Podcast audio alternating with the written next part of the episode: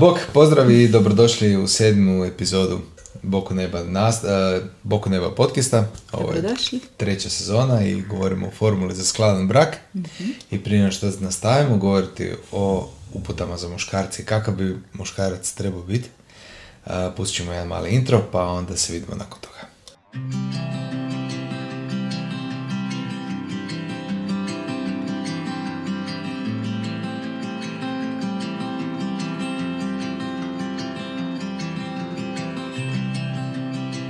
Evo ime, nešto se zapričalo za vrijeme malog brejka, pa dobro, neka je tako.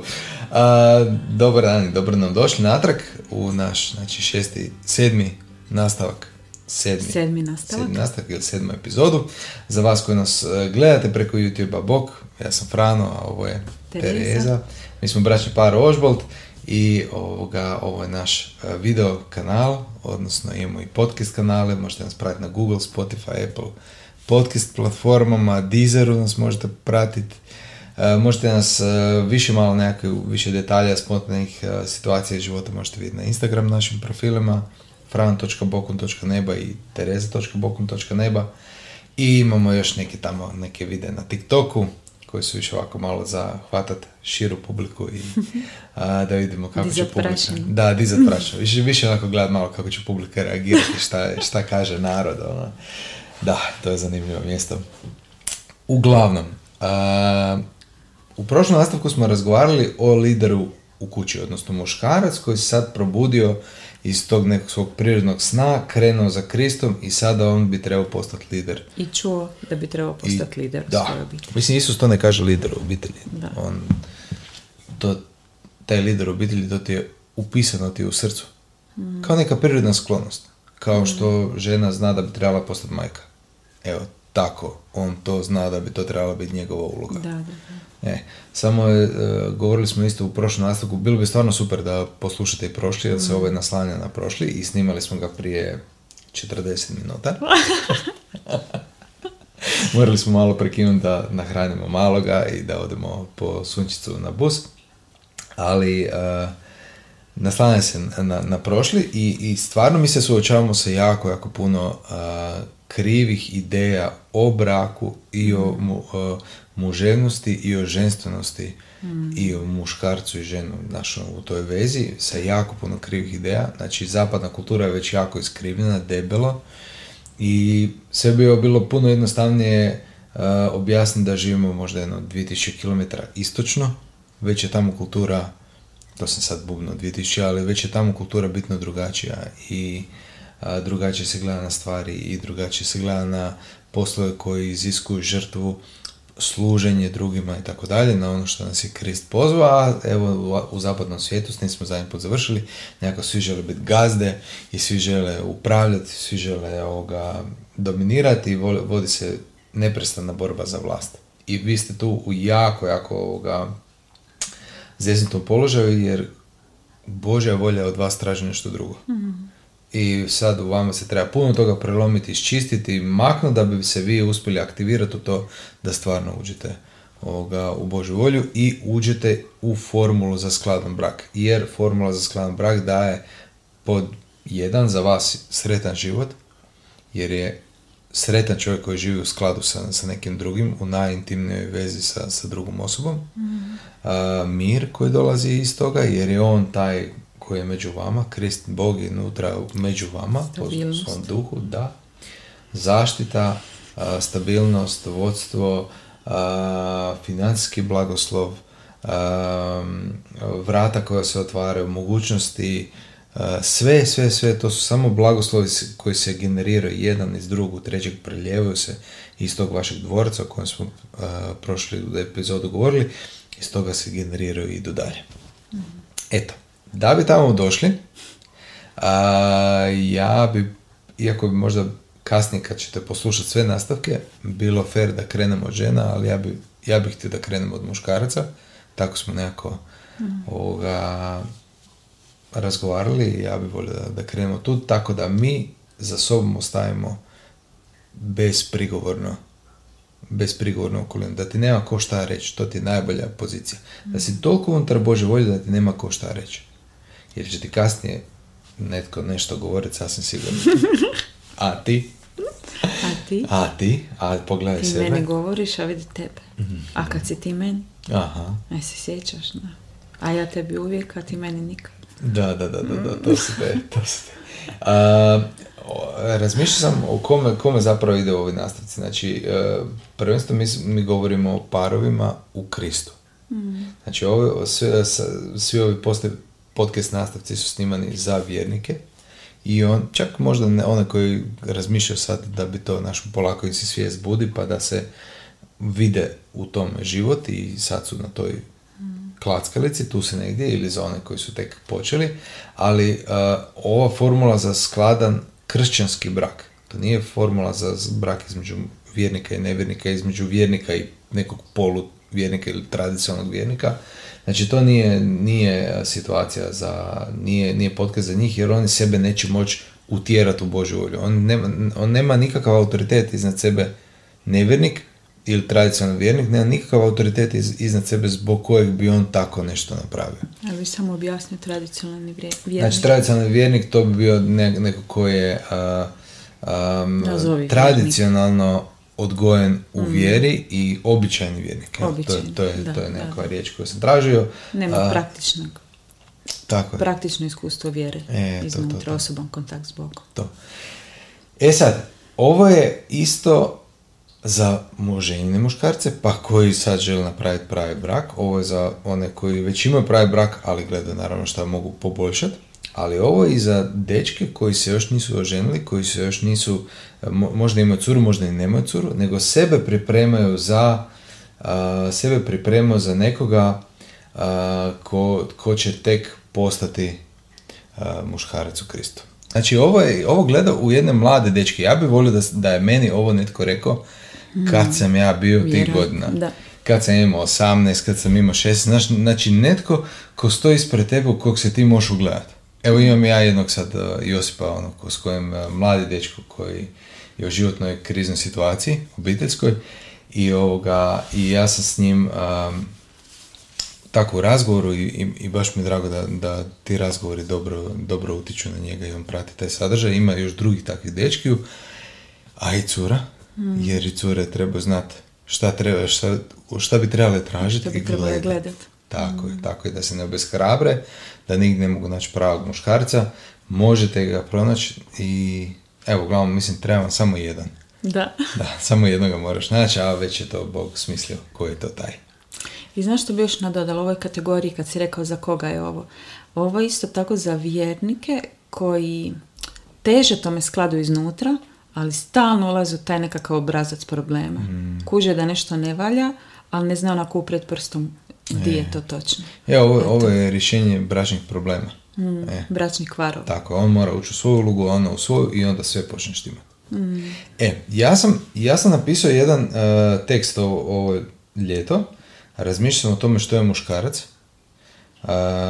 i što bi bilo, što ja sad evo na pragu 40. godine, još koji mjesec do 40. što ja smatram da bi muškarac trebao biti. I svega što sam ja skupio, sažao, iskusno i unutarnje, vanjsko, iz riječi Božje, iz primjera drugih u životu, što bi muškarac trebao biti, a da daje nekakve generalne smjernice. Pa bi bilo to zanimljivo da kroz to prođemo. To sam snimio jedan video, možete ga pogledati, potražite na našem kanalu što je muškarac. Po meni je stvarno dosta dobar video jer je onako u jednom dahu izašao iz mene van. Eto. Hoćeš ti možda evo nekako gledati, postaviti pitanje, pa ću ti ja odgovarati da ja ne čitam ili... Može. Evo, tu si među prvim napisao da je to unutrašnja posvećenost, snaga i predanje. Što je to tebe znači? To bi bilo upravo ono što smo u prošlom nastavku govorili. Taj tvoj odnos sa Kristom, tebi je Krist na prvom mjestu. To je toliko važno. Jer kad dođe žena u tvoj život ili žena već je, po prirodi tvoja ljubav prema njoj će se htjeti izgurat ispred tog odnosa s Kristom. I onda ti gubiš vodstvo, gubiš blagoslov, gubiš snagu, gubiš sve. Stavio si nju na prvo mjesto i ne može to biti blagoslovno. I za one dečke koji još nemaju curu, a htjeli bi imati ovakav brak, ti moraš imati čvrst odnos sa Kristom da tebe to ne uzdrma. I tvoja unutarnja posvećenost govori o toj jednoj namjeri s kojom ti živiš, o toj jednoj svrsi za koju živiš, da si upro snage svog života prema cilju, prema vječnosti, prema kraljevstvu i da želiš stvarno postići najviše moguće. Kad takvom jednom muškarcu se onda priključi žena, onda je to bude stvarno jako zanimljivo promatrati kako ona osjeti ogromnu snagu od njega koju on već ima zato što živi suživot sa Kristom. I to je točno onaj Krist kako i ona ima i želi i koji je kompatibilan s njom i sve u njoj se puno lakše namjesti na njega. Da. Je tako? Ako je, on ja baš sad gledam ove mlade parove u našoj bračnoj grupi, koliko su oni u prednosti, recimo u odnosu na nas, kad ti mladi dečki od početka slušaju kako da uspostave taj snažan i osoban odnos sa Kristom i onda je puno manje... Ako su se njih dvoje stvarno našli u Kristu i ako ona želi to što on želi, onda je stvarno taj proces usklađivanja puno lakši. A ne dok u cijelom tom procesu on još uvijek traži nije sebe. Nije dozrio, traži sebe, izgubljen je nije njoj onda lako pratiti tako vodstvo. Vi morate, zato ja govorim, vi morate, pošto ćete vi postati lideri, vi morate povući i biti prvi. Ali bi samo rekao, za nekoga možda koji sad prvi put to i sluša. Što tebi znači? Ako ste prvi put ovo slušate, vratite se natrag i poslušajte još koji ovoga nastavak. Ali samo da kažeš što za tebe znači da je tebi Krist na prvom mjestu, onako praktično. To znači da ti živiš, prema istini koju si spozna. Krist je istina. Istina znači ako je nešto ovako ili ako je nešto dobro i nešto je istina, onda se neće to promijeniti. Onda će tako to biti. Ako vidiš da je nešto red, onda nećeš tolerirati nered u sebi, u svom unutarnjem prostoru prvo, a onda koliko možeš ni oko sebe. Da. Mislim istina. Da je to važno. Da, istina. Da nije osoba kao ispred žene, nego jedan princip, princip djelovanja, razmišljanja. Da. Baš sam slušao danas, Jordan Peterson je rekao kako je to najbolji put, zapravo put istine. Za taj zapadnjačka neka mudrost je put istine. Sad ne znam da li ću to dobro sve interpretirati, ali rekao je, jer ako ti živiš za istinu i po istini, onda će istina imati devastirajući učinak u tebi za sve ostalo. Jednostavno će sagoriti sve ostalo drugo u tebi, ali ta ljubav prema istini i prema dobru će u tebi podići na taj nekakav triumf Krista. Baš super. Jel da?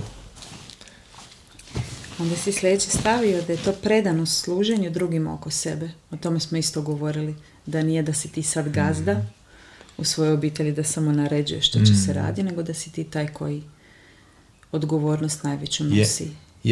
Taj život unutarnjeg posvećenja ti ne možeš živjeti drugačije nego što je Krist živio. Ti se predaš na učeništvo Kristu i ono tebe čini sebe.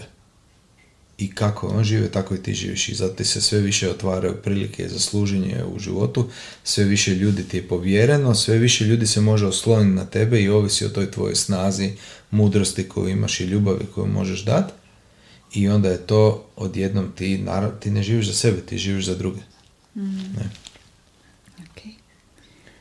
Stvaraš prostor i mogućnosti da drugi rastu. Ovo mi je baš drago da sam to napisao unutra. Da. Znate kakav je muškarac u Kristu? Ovo bih htio da žene čuju, ali da stvarno muškarci...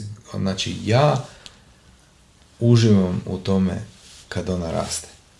Kad ja njoj stvorim prostor gdje ona može sigurno rasti. Kad joj stvorim uvjete u kojima se ona može razvijati, pobijediti sebe. Ja to stvarno osjećam. Jel tako? To je baš tako. Isto tako to i djeci. Isto tako i svima oko sebe. Znači, daješ cijelo vrijeme priliku da drugi rastu. Stvaraš prostor, stvaraš polje unutar kojeg drugi mogu rasti. Stvoriš nešto, to ti ne znam, prirodno to dođe, stvoriš nešto gdje onda se drugi mogu priključiti i kroz taj proces priključivanja i sudjelovanja oni mogu iz toga narasti. Svojoj ženi, znači ja nemam limit recimo gdje bi ja htio da ona naraste. Isto tako ni moja djeca.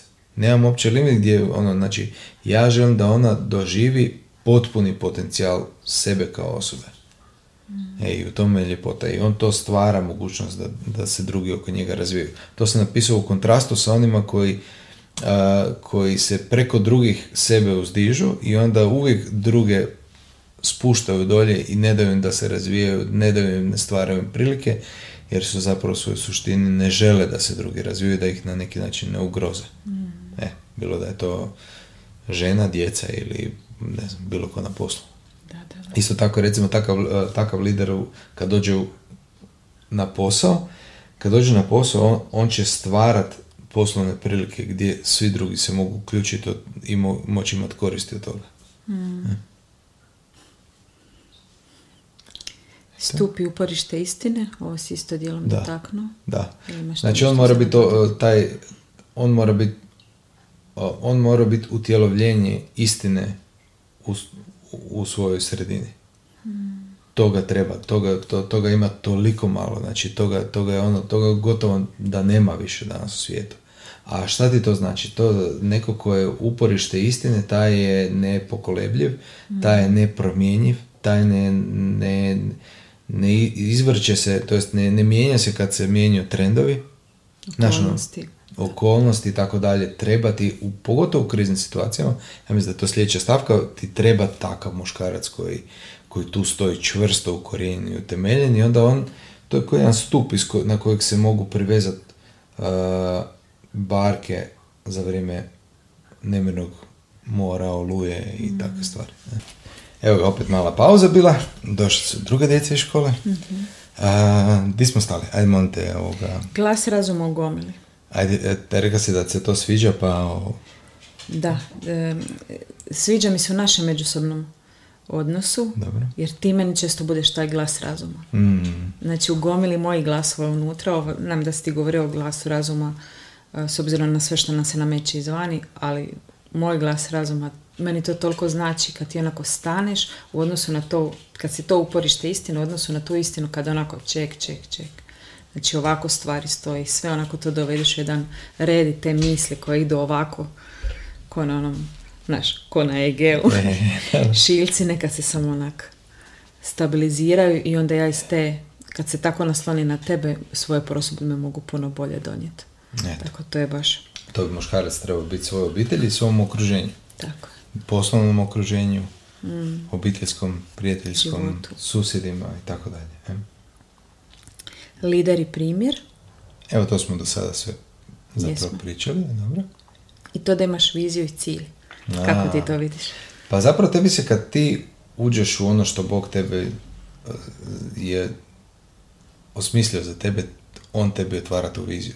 Ti vidiš jednostavno u kom pravcu će stvari ići i kako će se nešto ostvariti. Znači, i tebe onda srce prirodno počne vući prema toj viziji.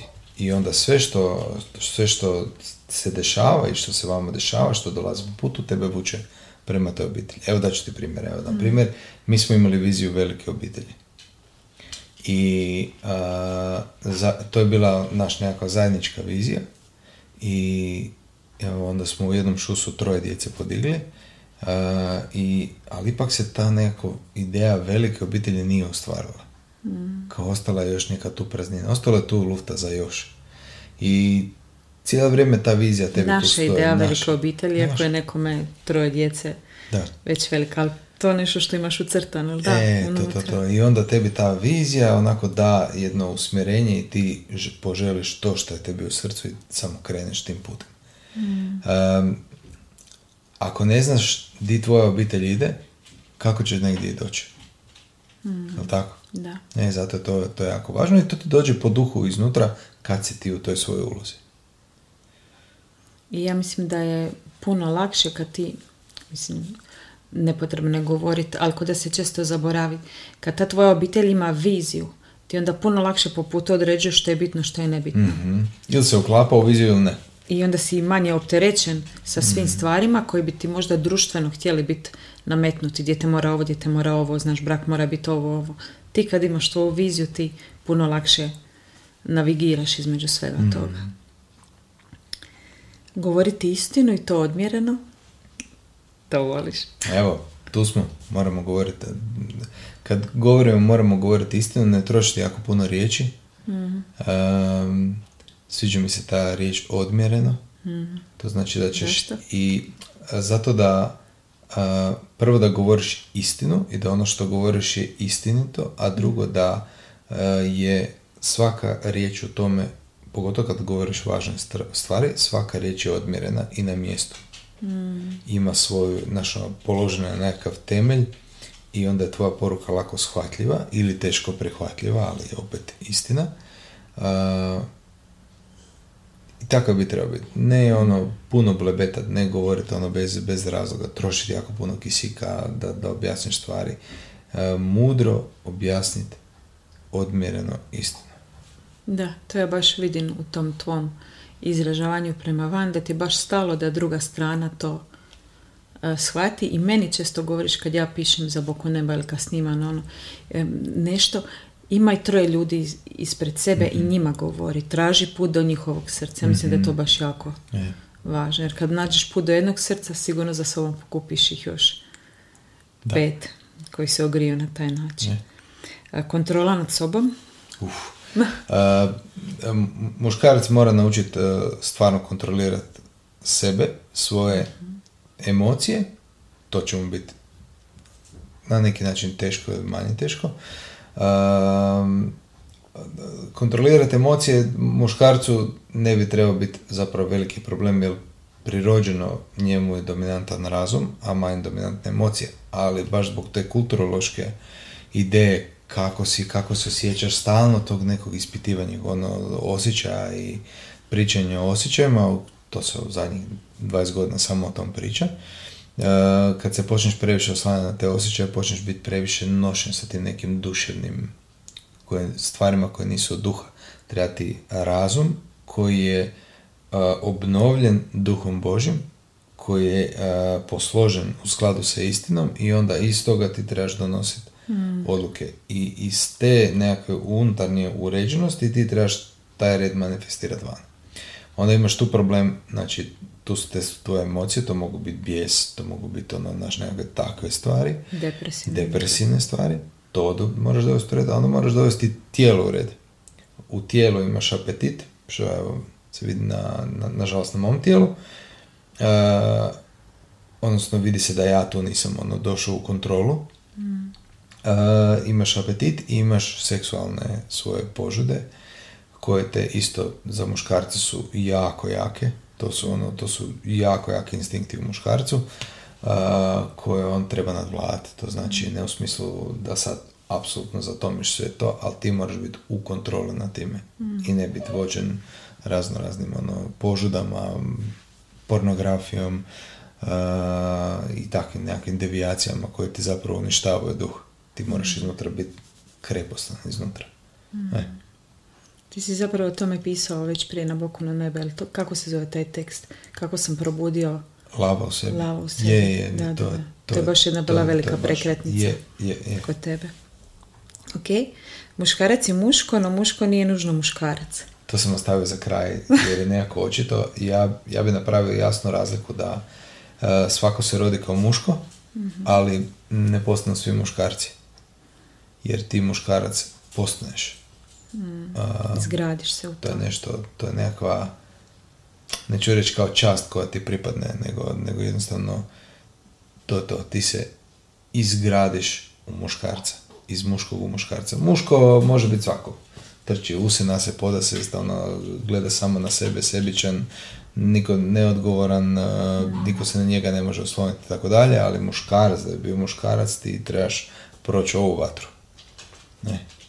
Eto, ja bi to tu nekako... I muško u današnjem svijetu se čini to dosta zagonetno i nedokučivo, što je žena, što je muškarac, i čini se da je to sve nešto fluidno, da su ti spolovi različiti od rodova, ali zapravo to su to hrpa gluposti. Muškarac, muško je muškarac, žensko je žena u tom kontekstu. Znači muškarac, odnosno muško, da se vratim natrag, muško ima muški spolni organ, ima muške kromosome XY i on bi trebao biti ono za što ga je Bog stvorio da bude. Takav bi trebao biti. a žena ima XY ima XY kromosome, ženske spolne organe i ona bi trebala postati ono za što je Bog stvorio da bude. Eto, i tu je nekako, ja bih rekao, sva mudrost oko toga i stvari su odlično funkcionirale tisućama godina dok nije došla sad neka devijacija koju ćemo samo zaobići i proslijediti dalje. Da, ja se sad razmišljam da to govoriš koliko je potrebno truda da muškarac i žena bez ovog odmaka zauzmu te svoje pozicije. A sad još kad se uvede ovakva. To je tema za sebe. Evo ga. Imamo još koje?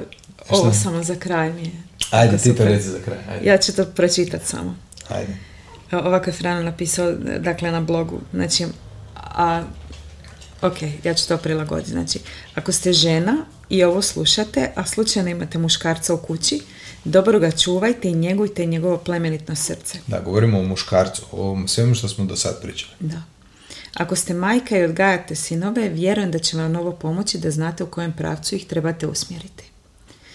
Ako ste žensko i sad ste frustrirane jer vaš muž nije ovo s liste, prije nego što mu pošaljete ovaj članak i skočite za vrat, provjerite da li ste vi taj žena. To mi baš. Eto, ovo je na kraju kona upozorenje za lijekove. Da, evo, disclaimer, to... da. Super. Evo ga, hoćemo tu završiti. Uspjeli smo uz 3 prekida, uspjeli smo, tamo se nešto mali meškolji, a i mislim da je negdje tajming taman. Hvala vam kad ste nas slušali. Evo, dečki, što da vam kažem, ljestvica je postavljena stvarno visoko. Prva i druga poslanica Timoteju, pogledajte tamo upute za, to jest koje su kvalifikacije za upravitelje i đakone, odnosno pomoćnike u crkvi, pogledajte tamo što se od nas očekuje, zaželite tako nešto postati, morate to tako nešto postati. I onda, evo, ako ste neženja, molite se da vam Krist pošalje putem ženu koja će moći stati uz vas. Znaš što sam neki dan čuo na Instagramu? Da dok se vi molite da vam, kao ženama govori, dok se vi molite da vam Bog nađe muža, morate znati da on vas priprema za njega. Jer je Eva bila stvorena za Adama da njemu bude pomoć i on vas sad oblikuje kroz ovaj period, vas oblikuje da vi možete biti njemu podrška, da vi možete biti, ako želite ovakvog muškarca, znači ako želite ovakvog muškarca, to vam je već rijetkost, ali naći ćete ga, jer već ima Bog iznutra plan kako će vas spojiti s njim, ali vi morate biti ta koja se isto tako pripremila da može stati u službu takvom muškarcu. Ne samo njemu, nego cijelom tom zajedničkom životu. Ili, slikovito opet rečeno, princ ide okolo na bijelom konju i traži princezu. Svoju princezu. I vi se morate pobrinuti da vi niste, da ste vi princeza, da niste žaba. Eto, jer vas neće vidjeti. Jer vas neće vidjeti, da. Da. Dobro? Tu ćemo završiti. Može. Ajde, hvala vam kad ste tu. Zapratite nas ako već niste, stisnite i taj like, navodno to nešto pomaže. Šalim se. Mislim, možete stvarno stisnuti like, ako vam se stišće like, ja neki put stisnem, neki put ne.